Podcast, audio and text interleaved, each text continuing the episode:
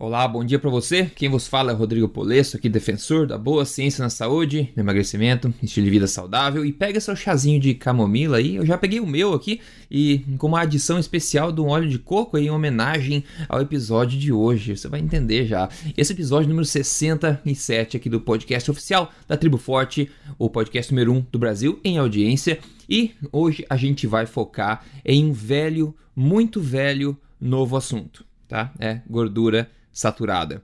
Ah, acontece que a Associação Americana do Coração, a A H A, né, publicou bem recentemente, na verdade é quinze de junho, a gente está gravando aqui no dia dezesseis, então foi ontem, bem recentemente, uma, um comunicado sugerindo a diminuição de gorduras saturadas e, pasme, o aumento do consumo de poliinsaturadas. Sim, você ouviu direito, é, são os óleos vegetais também.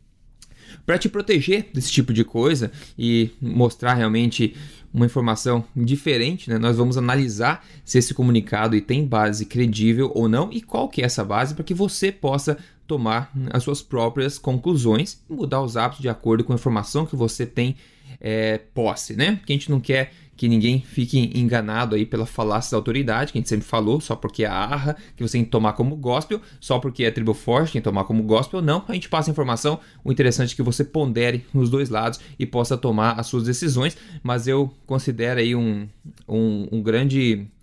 Uma grande coisa negativa que aconteceu essa semana foi esse comunicado da A H A, mas a gente vai falar um pouco mais sobre isso e você vai entender mais sobre o que a gente está falando. Para aquecer isso aí, a gente vai começar com uma pergunta, mas antes disso, deixa eu dar aqui as boas-vindas novamente ao doutor Souto. Tudo bem, doutor Souto? Preparado?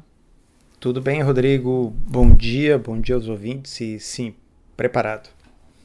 Ótimo. Então vamos começar leve aqui com uma pergunta da comunidade. A pergunta veio do Ronei Vilar. Ele falou o seguinte: olá, Rodrigo e doutor Souto. Beber caldo de cana regularmente causa algum malefício para a saúde? Eu pratico atividade física de alta intensidade e tenho um estilo de vida low carb, mas bebo caldo de cana frequentemente. Um abraço e obrigado pela dedicação e compromisso com a verdade. Beleza, vou passar a bola para você começar essa, essa resposta aí, doutor Souto. A, a resposta curta é sim, sem dúvida. Eu acho que causa malefício, tá? Uh, porque vejamos, o, o açúcar que a gente consome, açúcar, açúcar do açucareiro, ele vem da cana, tá certo? Ou se você vive no hemisfério norte, tá, né, na, na Europa, vem a da, da beterraba. E aqui eu já aproveito para dar uma dica pro pessoal. Não é essa beterraba, beterraba roxa que a gente consome no Brasil, essa beterraba é. púrpura, ok? Uh, é uma beterraba branca, é, é outra planta, é outro vegetal, tá? Uma beterraba é branca. Sugar beet. Isso, chama. Sugar beet. Ah, quando eu fui uma vez procurar em português, como é que é? Aí achei um, na Wikipédia, em português de Portugal, era a beterraba sacarina. Tá? Ela, olhem é. na internet, ela, ela é branca, ok? Ela parece uma, uma cor assim de uma batata. É outra planta com um conteúdo de açúcar muito maior. Mas enfim, não era isso que eu queria dizer. O que eu quero comentar é o uhum. seguinte. Uh, às vezes existe essa, essa falácia naturalística, né? Que é assim, uh, se é natural é bom. Né? Uhum. Então, quer dizer, a gente sempre brinca assim, bom, veneno de cobra é natural também, tá certo? é, é. Ar- aranha é natural, escorpião é natural. Ah, então, assim, o, o fato uh, da, de ser o suco da cana, bem, é, é, é bastante concentrado, ok? É diferente da pessoa uh, consumir uh, uma fruta, primeiro porque fruta você está comendo com, uh, com, com o bagaço, com a fibra, uh, é diluída, tem muito mais água, muito menos açúcar uhum. numa fruta. Quando você está tomando caldo de cana, bom, seria o equivalente, se nós fôssemos comparar aí no mundo vegetal, a beber suco de laranja, por exemplo, ou beber suco uhum. de uva, ok? Então, uh, eu não sei isso que eu vou colocar agora, Rodrigo, eu realmente não sei, seria uma hipótese a ser avaliada, bom, será que... Uh, mascar cana, como a gente às vezes fazia na, na infância, pegar um gravetinho hum, de delícia, cana e adoro. mascar aquilo. Eu não sei se isso seria tão ruim, tá? Até porque tem que mastigar bastante a cana para conseguir é, chupar é. um pouquinho de, de suco. Isso eu acho que uhum. seria mais análogo, mais parecido com a situação de comer uma fruta, ok? Agora, beber Sim. o caldo, eu não tenho nenhuma dúvida que é uma ideia ruim. Quer dizer, não só você vai estar tá bebendo um suco doce, que é uma coisa que já está comprovado, uh, até na semana anterior, eu acho que nós nem comentamos isso, mas finalmente, finalmente com muito atraso, Uh, a Sociedade de Pediatria disse que não recomenda que crianças pequenas tomem suco de fruta, porque tem muito açúcar. Isso é uma ótima notícia. É uma ótima notícia, ok? Então, uh, quando até mesmo uh, organizações extremamente conservadoras conseguem entender esse consenso, porque uh, há uma predominância gigantesca de estudos mostrando que é uma má ideia, que está associado com obesidade, risco de diabetes, etcétera. É, caldo de cana uh, não é uma boa. Se você quiser tomar é, uma vez no mês, quando está passando numa região rural, é bom, não é o seu hábito, não é o dia a dia. Mas, uh, e, e o nosso ouvinte ainda perguntou assim, porque ele é fisicamente muito ativo. Tá? Uhum. E, então tem aquela expressão em inglês que o Assem Malhotra usa bastante, né? Ele diz assim, you can't outrun a bad diet. Em outras palavras, certo. Você não tem como compensar com exercício por uma dieta ruim. Tá? Então, é. não use o exercício como uma desculpa para comer mal, porque o prejuízo de uma alimentação ruim é muito maior do que o benefício do exercício. É. É, certo. É, um ponto que a gente não sabe, ele mencionou que ele toma frequentemente, a gente não sabe o que frequentemente significa. E outra, é difícil levar um estilo de vida low carb se você toma caldo de cana frequentemente, porque um copo de caldo de cana você já meio que mata a sua cota, digamos assim, de, de carboidratos. Agora, eu, na minha opinião, é muito melhor, digamos, ah, se você tiver a opção de tomar um caldo de cana ou comer três donuts cobertos aí com, com chocolate, obviamente. Mas eu acho que o ponto que a gente tem que passar é o seguinte, cada vez que você ingere caldo de cana, imagine que é uma boa dose de açúcar que você está colocando na sua corrente sanguínea, né? Se você imaginar isso, você sabe as consequências, isso vai estimular a insulina, isso vai estimular aí o teu vício até próprio por doce, a tua sede por doce também. Então você entender esses, essas consequências, você vai poder lidar se você quer ou não, enfim, continuar com, com esse hábito, né? Então, varia de pessoa a pessoa, mas o que não varia é o impacto metabólico que tem um copo cheio de açúcar, digamos assim, né? Então, enfim, eu, quando vou pro Brasil, digamos, uma vez a cada ano, no máximo, eu tomo, mas eu adoro também. Eu não acho que uma, as exceções vão... bom fazer você, enfim, colocar tudo abaixo, não. Mas se você bebe frequentemente, talvez, sei lá, é bom dar uma pensada se você quer, enfim, assumir as consequências, potenciais consequências ou não disso aí, né? Bom, é... doutor Souto, já aquecidos, então, vamos partir para o nosso querido assunto de hoje? Vamos, vamos lá. É o seguinte, é, começando no começo, a Associação Americana de, é, do Coração, né, a AHA, publicou um comunicado oficial sobre gorduras saturadas, né, recomendando a diminuição da ingestão de gorduras saturadas em favor de gorduras poliinsaturadas. Nem as monoinsaturadas colocaram nas, na conclusão, falaram mais das poliinsaturadas especialmente, que são sim, novamente, os óleos vegetais também que a gente já conhece. Nós estamos falando aqui sobre a maior causa de mortalidade no mundo hoje, que são doenças cardíacas que matam mais de dezessete milhões de pessoas por ano, segundo a própria AHA, né? Esse é mais um exemplo, na minha opinião, de assassinato em massa, recomendo, recomendando para as pessoas, aos doentes, mais do que contribui potencialmente para a doença. Bom, a AHA, com esse comunicado, é mais um exemplo de se... começar com, a gente vai falar um pouco mais sobre isso, mas começar com a premissa primeiro, né?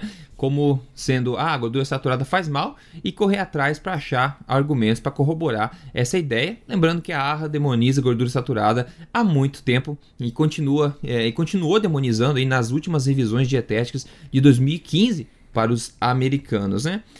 Então, a conclusão, basicamente, e forte que eles colocaram no, no papel deles, no artigo deles lá, que foi no jornal Circulation, é basicamente isso, é, entre aspas, eu traduzi simultaneamente. Levando em consideração a totalidade da evidência científica, satisfazendo rigorosa, rigorosos critérios para causalidade, nós concluímos fortemente que abaixar o, o, a ingestão de gordura saturada e substituir isso por gorduras insaturadas, especialmente gorduras poliinsaturadas, irá abaixar a incidência de É, problemas cardíacos, cardiovasculares.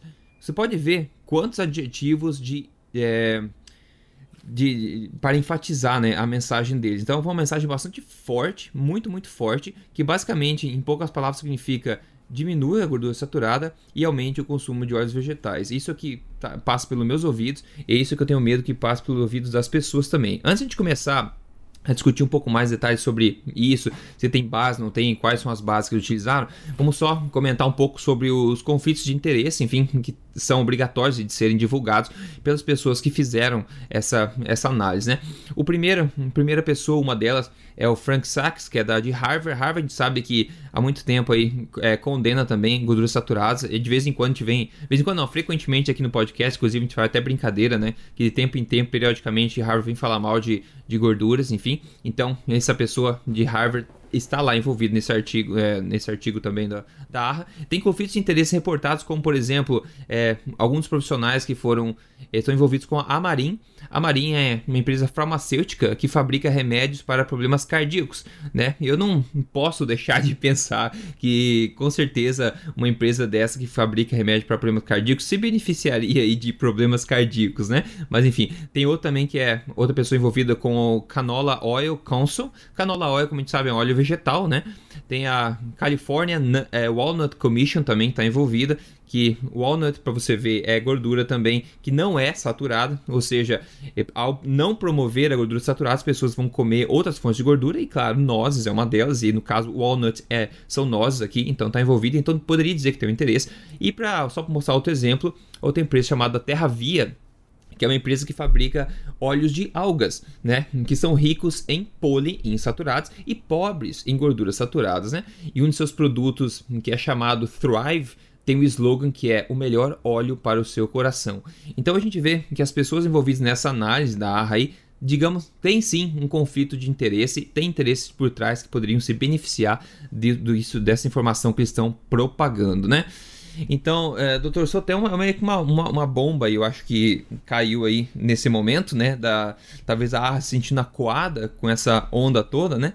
E a gente pode começar a falar um pouco sobre isso e o que, que as pessoas podem, enfim, como é que elas podem interpretar esse tipo de coisa, né? É, eu acho que você pegou muito bem, Rodrigo. Uh, claramente, esse artigo que foi denominado um Presidential Advisory, quer dizer, um conselho oriundo da presidência da Associação Americana de Cardiologia. Então, um até o nome que... é forte, né? É. É, Presidential Advisory. É nitidamente uma manifestação de uma entidade acuada. Tá? Uhum. É um, é, é, ele é um texto escrito numa linguagem defensiva, né? Porque, uh, na realidade, o, o consenso Uh, entre profissionais de saúde e na própria academia, quer dizer, nos próprios, nas próprias universidades, tem mudado. A gente não cansa de citar aí novos estudos, novos artigos que estão, vamos dizer, provocando uma erosão nos pilares desse consenso Sim. antigo. E, então, esse artigo, ele... ele uh, uh, existe duas formas da gente uh, uh, se conduzir nessa situação, né? A A H A poderia ter dito, olha... Nós estamos revisando a nossa postura, como é natural, porque afinal ciência uh, é um, evolui, evolui, né? É uma é uma seara de uh, verdades provisórias. Então a gente, bom, pode ir evoluindo. Não só não existe vergonha nenhuma nisso, como até uma coisa muito laudatória, né? Então eles uhum. poderiam ter feito isso, mas não, eles fizeram uma outra coisa que é muito comum. Quando acuado, fica agressivo, tá certo? Fica, é, fica, exato, fica que nem cachorro, assim, fica, fica mais ainda encruado na coisa. Então uh, saiu uh, uma entrevista do doutor Sachs, este que é o autor principal desse estudo e que é membro, como você disse, da uh, Escola de Saúde Pública de Harvard, daquela mesma que a cada X meses publica alguma coisa é. uh, né, nesse sentido. Uh, uhum. E ele, na entrevista, ele colocou, eu, eu vou ler assim, literalmente o que ele colocou, assim, "We want to set the record straight." Quer dizer, nós queremos botar os pingos nos is, tá certo? Vamos, vamos, vamos acabar com essa bobagem, assim. Tá? Então, quer dizer, uma manifestação de uh, meio, meio raivosa, assim, tá? uh, então o, o, uh, essa é a primeira coisa, como você disse, assim, a A H A está nessa situação com uma agenda pré-estabelecida, né? Pré-estabelecida de defender uh, esse assunto.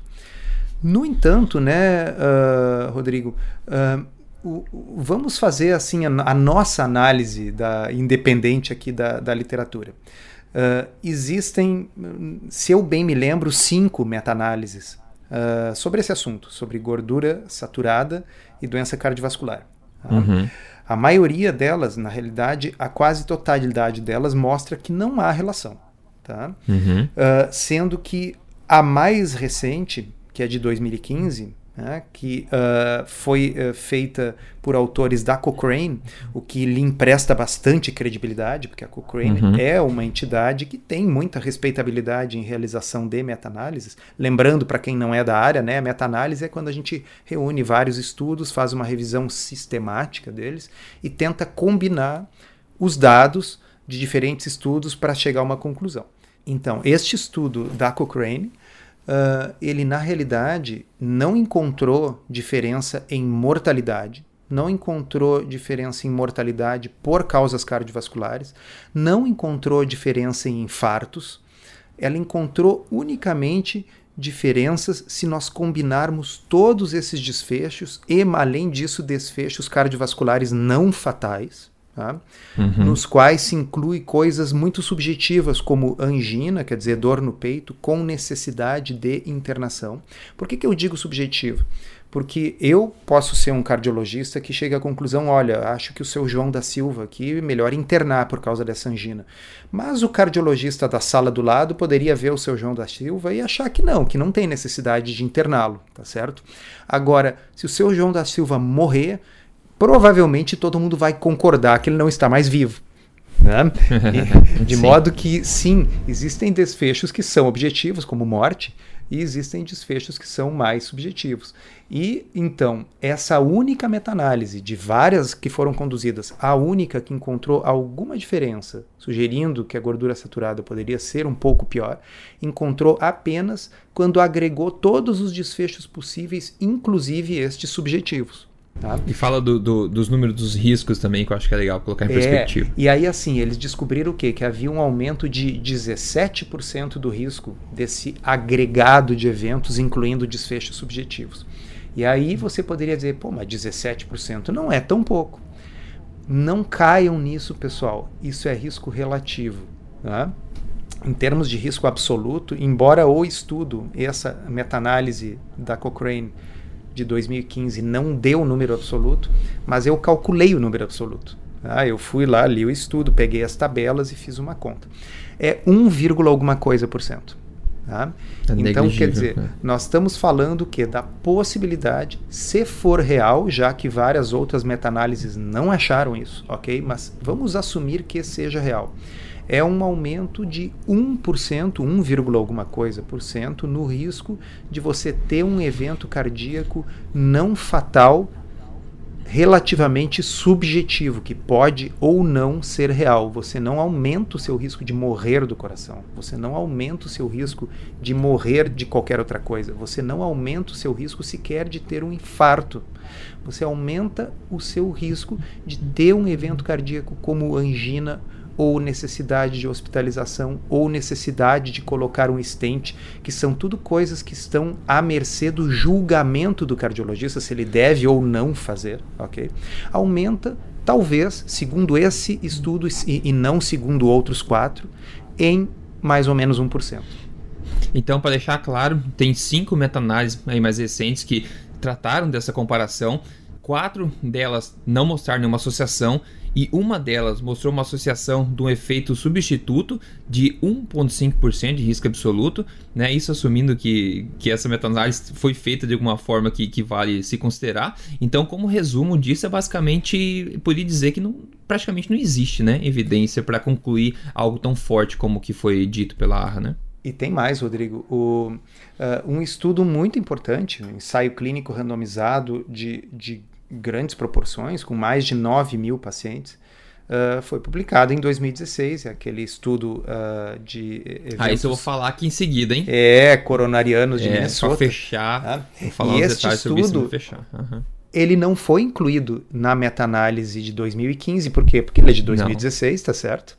Ah, e ele é um estudo que ele é tão grande que, com certeza, ele mudaria completamente a conclusão daquele estudo de dois mil e quinze. E aí vocês podem perguntar, ok, mas e agora, nessa, nesse paper aí da, da, da, da A H A de ontem?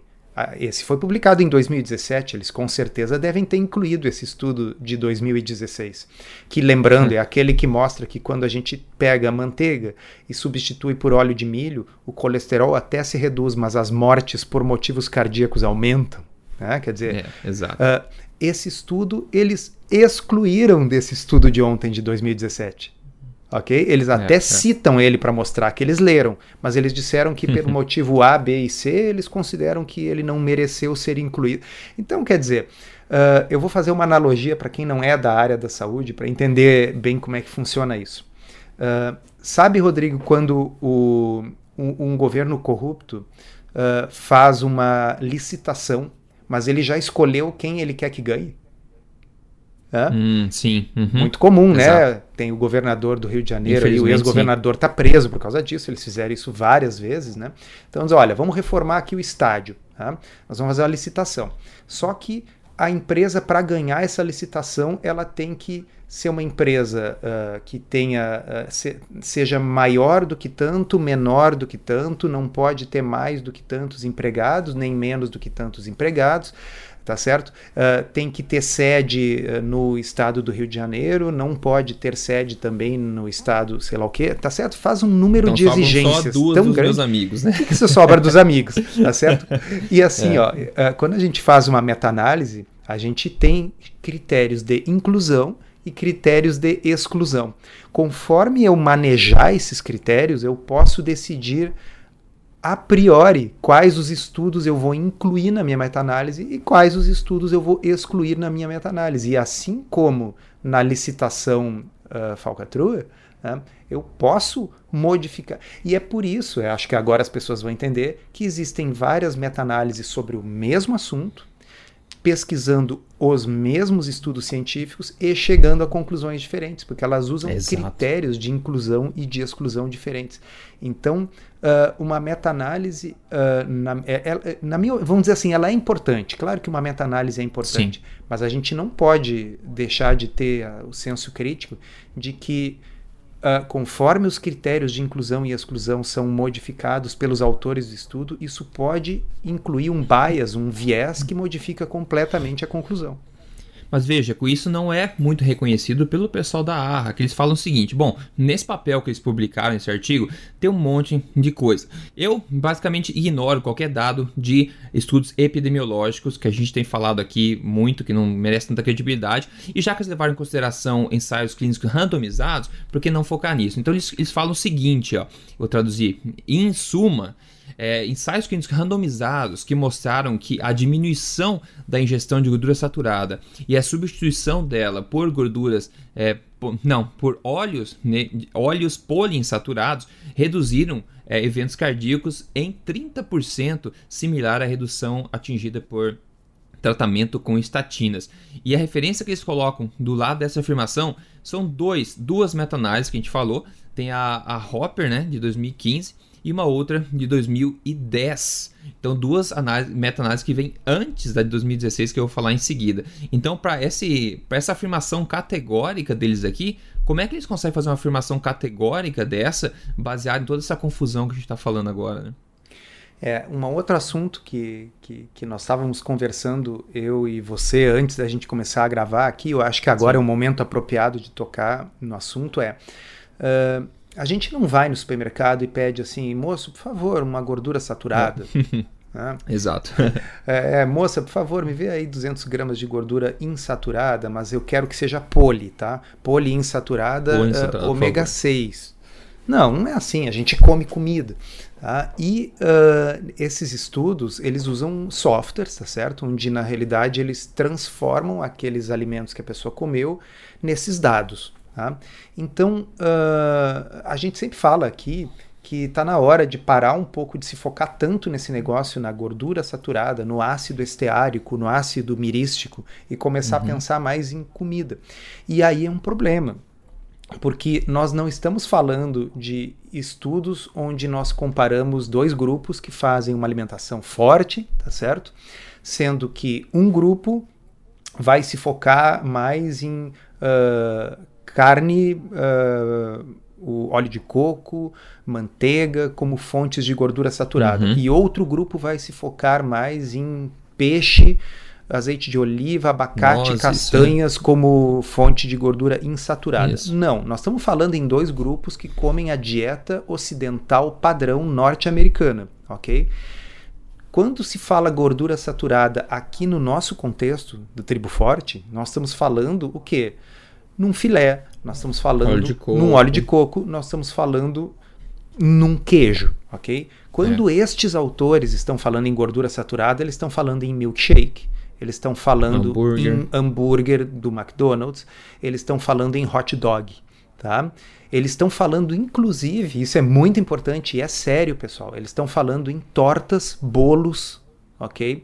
É uh, o fim da rosca, né? Então, assim, a redução de gordura saturada nestes estudos norte-americanos de pessoas que fazem uma dieta uh, padrão significa assim, olha, você vai comer menos uh, sorvete, você vai comer menos bolo, você vai comer menos torta. Então, quando vocês imaginam que as pessoas estão diminuindo Uh, a quantidade de filé na sua dieta, não é exatamente isso a intervenção que está sendo feita.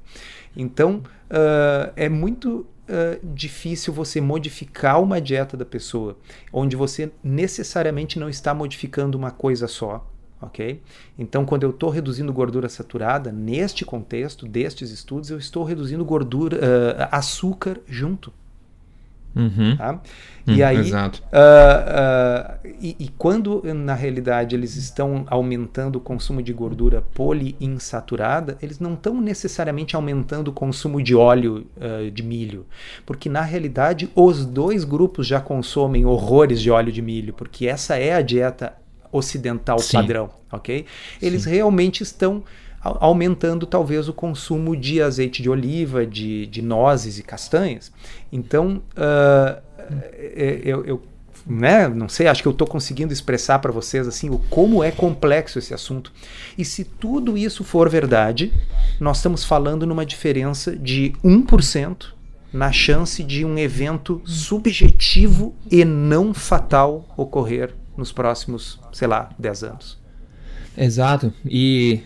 Pois é, eu acho que essa mensagem tem que repetir o quanto mais melhor da que a gente está falando, começar a falar em alimento e não em macronutrientes isoladamente, porque é isso que faz a diferença. Agora veja essa outra afirmação que eu tirei direto do, do artigo deles, fala o seguinte: nós julgamos que a evidência a favor de recomendar é, óleos poliinsaturados, né, que é o ácido linoleico, é mais do que os monoinsaturados, que é o azeite de oliva, por exemplo, é, para substituir as gorduras saturadas, porque os resultados positivos de ensaio, ensaios clínicos randomizados que usaram poliinsaturado, gordura poliinsaturada, comparado com outros, é, outros que usaram monoinsaturado. Ou seja, se você tem que substituir a gordura saturada, eles recomendam aqui fortemente que você substitua por gordura poliinsaturada, que são assim, pessoal, é aquele óleos vegetais mesmo que causam inflamação, que são associados com praticamente todo o problema que existe no mundo,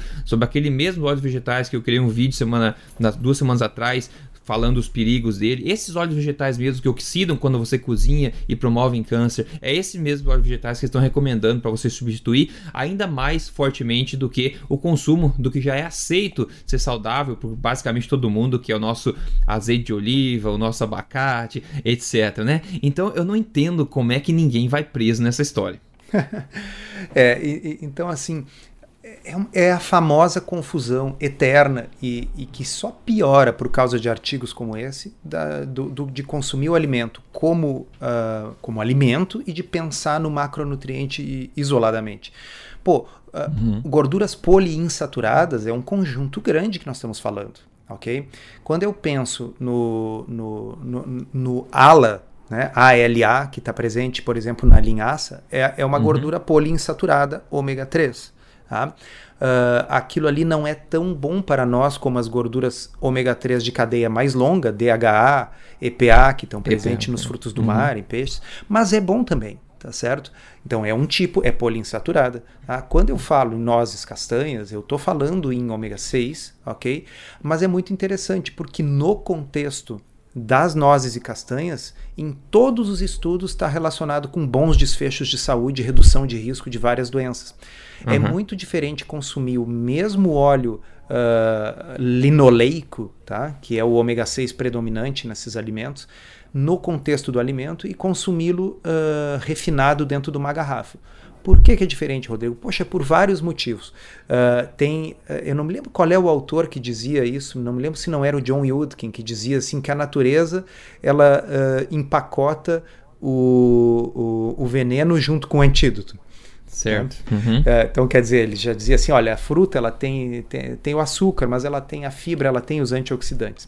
Uh, então, os óleos poliinsaturados, eles têm muitas ligaduras duplas, por isso eles levam esse nome, eles são muito frágeis, eles oxidam com muita facilidade, eles ficam rançosos com muita facilidade. No entanto, uhum. quando eles estão dentro de uma noz, tá?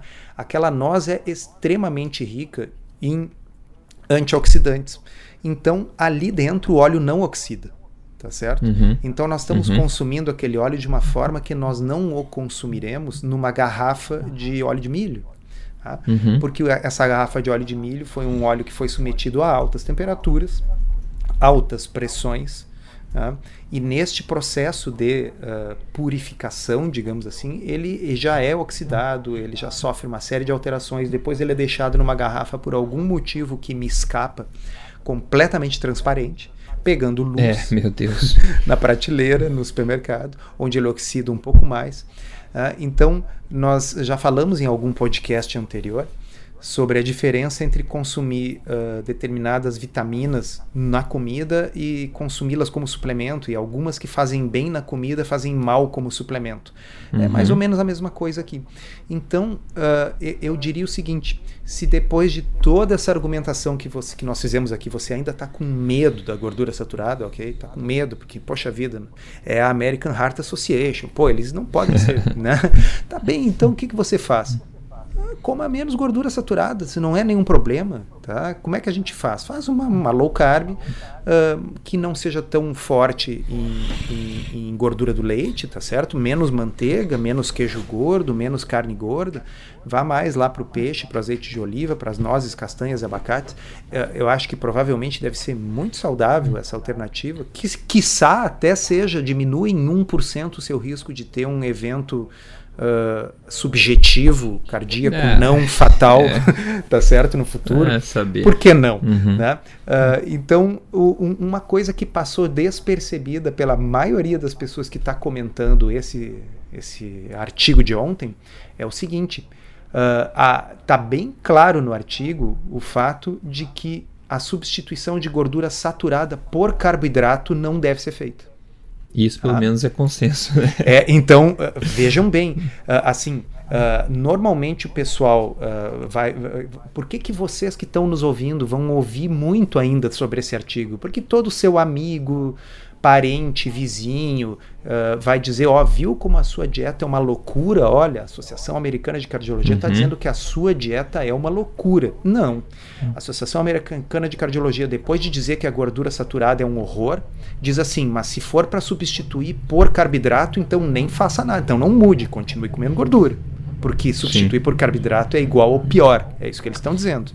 Tá? Sim. Vou, Sim. vou ler aqui para vocês, ó. Tá? Aspas. Substituir gordura saturada com carboidratos refinados ou açúcares não traz nenhum benefício. Tá? Yeah. Então, yeah. Uh, uh, este estudo não foi publicado para dizer que low carb é ruim. Ok? Essa é a Sim. primeira coisa. Tá? Sim. E a segunda coisa é o seguinte, eles também afirmam com todas as letras nesse estudo que eles não são contra o consumo de gordura total, que eles não acham que a dieta tenha que ser é, low fat. Verdade. Então, uhum. a Associação Americana de Cardiologia sedimentou a sua posição de que a dieta não precisa ser pobre em gordura, de que não há necessidade ou vantagem em restringir a gordura na dieta uhum. e de que substituir gorduras por carboidrato não é uma boa ideia. Okay? Então, a uhum. única uhum. coisa que eles estão discutindo, isso tem que ficar claro para vocês, é que na opinião deles, ainda em dois mil e dezessete, o ideal seria diminuir as saturadas e substituir por insaturadas. E o que eles oferecem como evidência para isso é uma redução em termos absolutos, em torno de um vírgula alguma coisa por cento, no risco de desfechos cardiológicos não fatais. Não há um aumento, nem, nem a AHA está dizendo que aumenta o seu risco de morrer do coração. Nem eles dizem Sim. isso. Essa evidência não existe, ok? Então eles estão discutindo a possibilidade de que talvez haja um aumento de um vírgula alguma coisa por cento no risco de desfechos cardiológicos mais subjetivos. E por que, que eu estou insistindo tanto no subjetivo, Rodrigo? Que é importante, é o que, que não importa, por isso. Porque também é o seguinte, uh, olha que interessante isso. Uh, como eu falei antes, tá? Uh, a necessidade de internar um paciente que está com dor no peito é uma coisa que um médico pode achar que precisa internar e outro não. E ele leva em conta uma série de fatores, há uma heurística nisso assim. Ele vai pensar e diz, olha... Uh, uh, o sujeito está com uma dor no peito, mas ela não, não é forte, já está passando, uh, uh, ele, ele é jovem, uh, ele, ele tem um bom suporte familiar, ah, não vou internar, ou não, ele é um cara mais velho, uh, e daqui a pouco o cardiologista vê assim, pô, e o colesterol dele está alto, tá? Então esse cara com essa dor e com esse colesterol aí, eu, eu vou internar, tá certo? Uhum. Então assim... O, o, o valor do colesterol no sangue é uma das coisas que o cardiologista leva em conta, consciente ou inconscientemente, na tomada de decisão se deve ou não internar. Uhum. Tá? Então, como gordura saturada produz níveis de colesterol mais elevados e gordura poliinsaturada produz níveis de colesterol mais baixos, tá? E como o nível de colesterol é uma das variáveis que vai ajudar a decidir se o sujeito vai ser internado ou não. Como a gente já viu, não decide o risco dele morrer do coração ou não. Não decide o, número de, o risco dele infartar ou não. Mas pode, uhum, decidir a chance de, uma dessa, de um desses desfechos mais subjetivos, né? Então, e, e aí o que, que o estudo mostra? Que só os desfechos subjetivos são diferentes em quem tem uma, uma dieta mais rica em gordura saturada. Então, não sei se vocês entendem assim... Desfechos insofismáveis como morte não mudam. Só desfechos, uhum, subjetivos que uh, dependem inclusive dos níveis de colesterol, uhum, que estes sim estão relacionados com gordura na dieta. Bom, esses parecem mudar um por cento na, entre uma população e outra. É, lembrando que os níveis de colesterol no sangue e qualquer associação com desfechos duros como morte é uma coisa bastante, bastante discutível, né? Então, nem isso tem credibilidade, que o, o, o colesterol como marcador ide, independente de risco de, de morte, né? Então, nem isso é verdade. Então, a gente está tá analisando uma coisa com base em pilares feitos de algodão, né? Não tem, é. não tem muito o que... É, então, assim, quer dizer, parece que, foi, que é uma coisa gigantesca, que foi uma grande, supernova descoberta, e na realidade é um microscópio gigante, um microscópio eletrônico que está conseguindo amplificar para proporções gigantescas um risco teórico em desfechos subjetivos na faixa de um por cento, ok? E que é extremamente sujeito a vieses, lembrando que das várias meta-análises que foram feitas, apenas uma encontrou essa pequena diferença. Ah, e lembrando que esta uma não continha ainda o ensaio clínico randomizado maior e mais importante de todos, que é o de Ramsden, Ramsden dois mil e dezesseis, aquele da manteiga e do óleo de milho. É, vou falar em, em seguida agora, mas a, a mensagem é essa. Apesar de ter sido uma coisa grande que a AHA fez, do jeito que ela fez, não é tão grande quanto vai ser a repercussão disso. Então, nosso papel aqui é já avisar vocês aí quando forem verem manchetes durante a semana sobre esse assunto. Manchetes, por exemplo, que já saíram no, nos Estados Unidos, por exemplo, no, no Daily Mail, né? Que olha, olha só, se segurem na cadeira, o título da manchete é o seguinte... Por que você deveria mudar da manteiga para a margarina? Uma simples mudança que pode ser tão boa como as estatinas para o seu coração. É, é, quando eu li isso, olha... eu quase me engasguei com o meu café, porque o estudo esse da AHA não fala nada de margarina, nada. nada. E se fosse falar, ia falar contra, porque a Associação Americana de Cardiologia é frontalmente contra o consumo de gordura trans. Tá é, mas eles falam em gordura poliinsaturada, em óleos vegetais, e o que se traduz mais de afinidade com o público geral é o óleo vegetal, óleo de soja, margarina. Então eles criam esse tipo de besteira, e no Brasil pode ser que aconteça de sair algo desse jeito, que são essas manchetes que a população vai ler. E agora novamente lembra, pessoal, quantas vezes a gente já mostrou, até nos meus vídeos também, capa da revista Time falando gordura vai te matar, depois... coma gordura, e agora imagine outra capa dizendo, não, agora a margarina está de volta de vez, e depois no futuro mais um de gordura. A gente não é burro, né, pessoal? A gente não é burro, e só é possível essa mudança de... de posição tão drástica quando você não tem a menor ideia do que você está falando, né? É impossível se polarizar desse jeito, inverter essa, essa opinião baseado em fatos, né? É só baseado em interpre- interpretações mal feitas e quando a gente não sabe do que a gente está falando. Então eu já quero proteger o pessoal para quando for ler durante a semana manchete sobre isso, o amigo vem falar sobre isso, você já sabe que você pode indicar aqui o podcast Tribo Forte para eles entenderem um pouco mais o que, que tem por trás de todas essas manchetes sensacionalistas e perigosas, né? É, é uma pena, porque assim, uh, por uma desforra quase que pessoal, assim, do pessoal da A H A com a Nina Teicholz, né? Basicamente, eu Sim. tô lendo essa, uh, esse pois paper é. como uma resposta a ela. E, aproveitando para lembrar, saiu o novo livro, o, o livro da Nina Teicholz em português, né? Uhum, com o uhum. título uh, Sem Medo da Gordura, ou é Gordura Sem Medo? Um dos dois, tá? Vocês podem botar é. no Google e encontrar, tá lá no meu blog também, eu coloquei em destaque. Ah, leiam o livro, leiam, comprem, deem de presente, distribuam, tá certo? Para amigos, parentes. Tá? Então eles basicamente estão respondendo aí, mas olha o dano que isso é possível, porque no momento que eles fazem uh, por, uma, por uma birra, por uma desforra, por um pequeno detalhe, um dá cá aquela palha, quer dizer, eles concordam que, a, que, que uma dieta pode ser mais pobre em carboidrato, eles concordam que a dieta pode ter mais gordura, eles simplesmente discordam de um pequeno detalhe na composição de gordura dos alimentos, porque isso vai mudar em um por cento essa chance de um desfecho que não é morte. Tá? E aí faz um escarcéu desses, a, impre- a imprensa se agarra nisso, e aí as pessoas vão ler e vão fazer o quê? Vão comer tudo que não tenha gordura. E aí vai começar, é. começar a se entupir de pão, se entupir de, de, de mingau de aveia, tá certo? Uh, e, e aí já sai uma notícia dessa dizendo não coma manteiga, coma margarina, e o artigo não diz isso, não se fala nada em margarina. Tá? Sim, Quando eles mas o que falam... eles falam é... É, é falam em óleos uh, vegetais. É, então, óleos vegetais, que é, é tão ruim quanto, não sei, carboidratos, são duas toxinas, né? Mas margarina, com certeza, é pior do que tudo isso, porque aí já é gordura Sim. trans, é gordura vegetal hidrogenada, tá certo? E, e com certeza, a A H A não aprovaria essa manchete.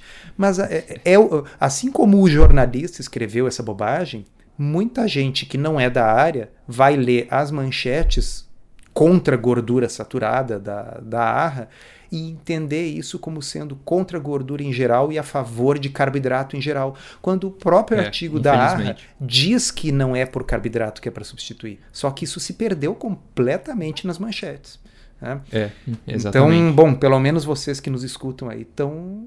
estão sabendo, né? Estão protegidos. É, só para dar um detalhe sobre essa última meta-análise, como a gente falou, esse, eles basearam os dados de ensaios clínicos randomizados, desse artigo da, da A R A, eles nos, se basearam em duas meta-análises, uma de dois mil e dez, uma de dois mil e quinze, mas tem uma nova, que a gente já mencionou nesse podcast, que saiu em dois mil e dezesseis, no British Medical Journal, e basicamente é o seguinte, os detalhes dela é o seguinte, ela analisou, né, uma, fez uma revisão sistemática, meta-análise de ensaios clínicos, que eles fizeram o quê? Substituíram, né, gordura saturada por óleos vegetais, óleos poliinsaturados, que é justamente o que eles estão sugerindo na A R A, né?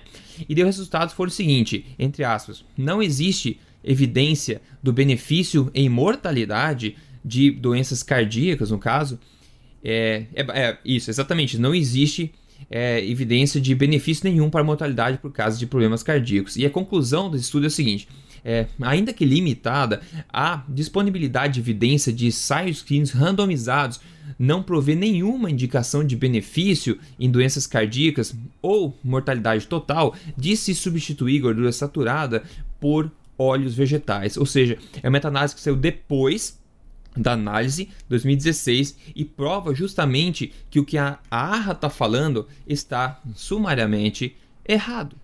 Basicamente isso, pessoal, vocês saberem o que está acontecendo nesse mundo. E sabe o que é interessante, doutor Souto? Pra... Interessante não, porque é triste, na verdade. Eu até estava falando com a, a mãe da minha namorada também, que ela também ainda acredita, ela acredita muito na falácia da autoridade, sabe? Uma pessoa que, como ela, existem milhões e milhões de pessoas, acreditam no jaleco branco, na pessoa da autoridade, e ela tem muita, mas muita resistência em aceitar que uma organização gigantesca como a A R A pode falar tanta asneira assim. Então, quem quem vai falar para ela, né? Está sentado de um lado, tem a A H A, né? Essa instituição grande que deveria ser respeitável. E do outro lado, tem eu, né? Ninguém, eu que sou ninguém, falando para ela, olha, veja bem, isso tá errado, acredita, eles realmente não sabem o que estão falando. Ela tende a não acreditar por causa que a autoridade tem muita força, né? E dessa mesma forma que muita gente ainda acaba caindo. E é por isso que eu fico admirado que ninguém vai preso nesse pessoal, né? É por isso que eu chamo de assassinato em massa também, né? Porque a gente vê que o que está causando problema hoje na, na população é justamente esse tipo de, de falta, né, de embasamento científico e recomendações aí sem ponderação nenhuma, né? Então é complicado mesmo essa luta que a gente está lutando, né? É, o, uma outra forma das pessoas verem e, e, essa questão e talvez se tranquilizarem é assim... Uh, há uma óbvia briga de cachorro grande entre autoridades científicas no sentido de se a gordura saturada é ou não é problema, né? Algumas meta-análises bem feitas, publicadas em revistas científicas de prestígio, mostram que sim, outras publicadas em revistas de prestígio mostram que não. O que significa que, se de fato houver uma diferença, e como nós já vimos, essa, nós estamos falando em diferença em desfechos não fatais, ok? Há um consenso de que não muda a mortalidade. Tá? Uhum. Uh, mas se de fato essa diferença existe, ela evidentemente é muito pequena, ok? A ponto de permitir uma discussão interminável entre pessoas que estão se debruçando sobre as mesmas bases de dados, sobre os mesmos artigos.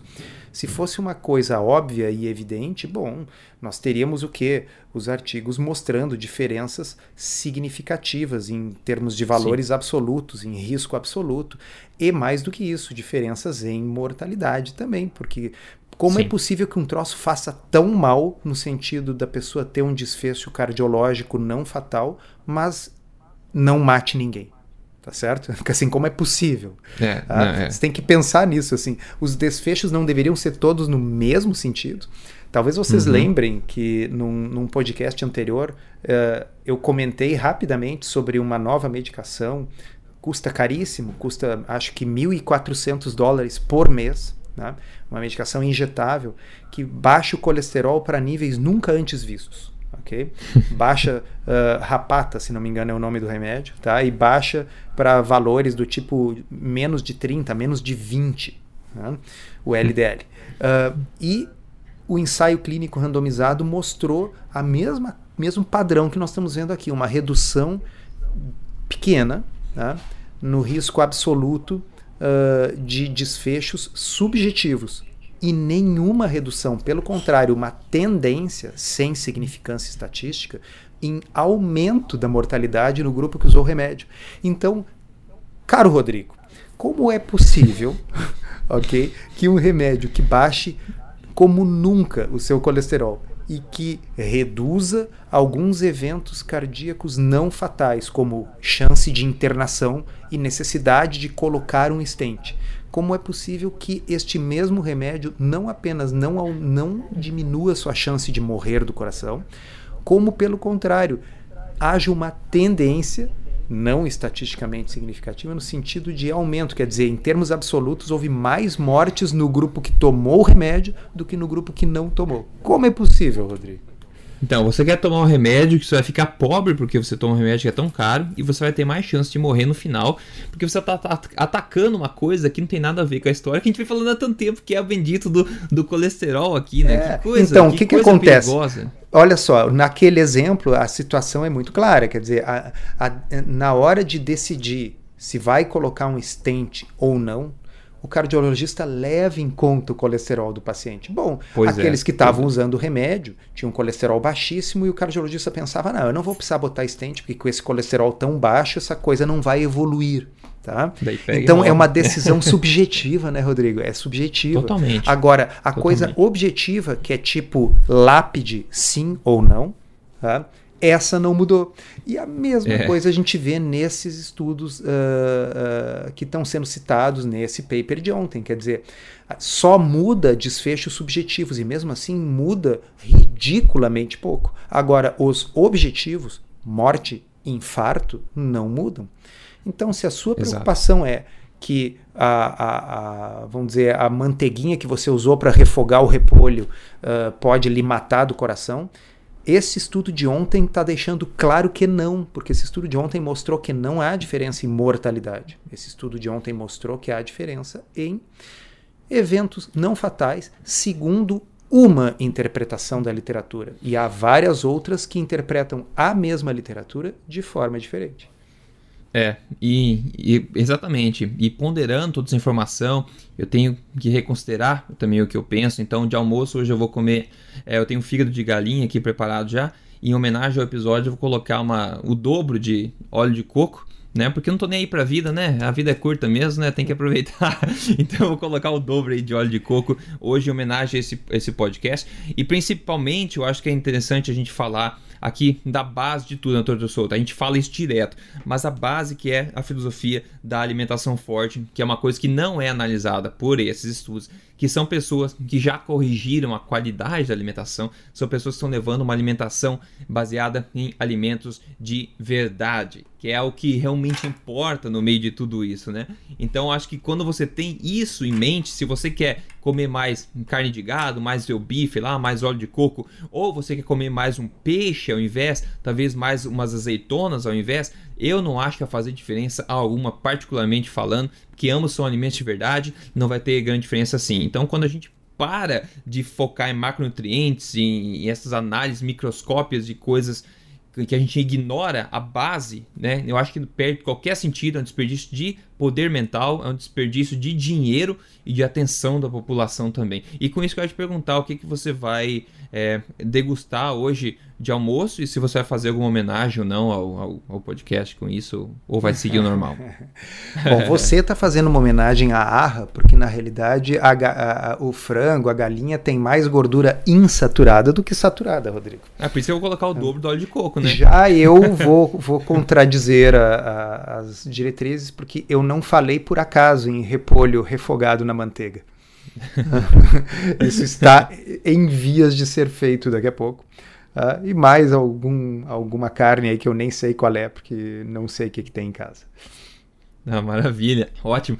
Pessoal, se você não é membro da Tribo Forte ainda, convido você a se tornar um membro aí dessa tribo incrível e ter acesso a toda a informação lá que os membros têm e pode ajudar a manter e a sustentar um estilo de vida saudável, baseado em ciência, um estilo de vida saudável sensacional e delicioso também. É só você entrar em tribo forte ponto com ponto b r, se torne parte da turma também e vem viver esse, vídeo, esse estilo de vida incrível. O primeiro passo que você vai ver dentro da Tribo Forte, quando você entra nela, se torna lá um assinante, um membro, é você receber um mini curso de alimentação forte para você já ficar na mesma página da gente, entender qual que é toda essa filosofia, ok? Então com isso, espero que a mensagem de hoje tenha sido clara para vocês e útil também, que possa preparar talvez pela chuva de balela que está vindo pela frente aí. doutor Souto, obrigado pela análise, obrigado pela participação novamente e a gente com certeza se vê na semana que vem, caindo novas bombas ou não nesse, nesse mundo da nutrição aí, né?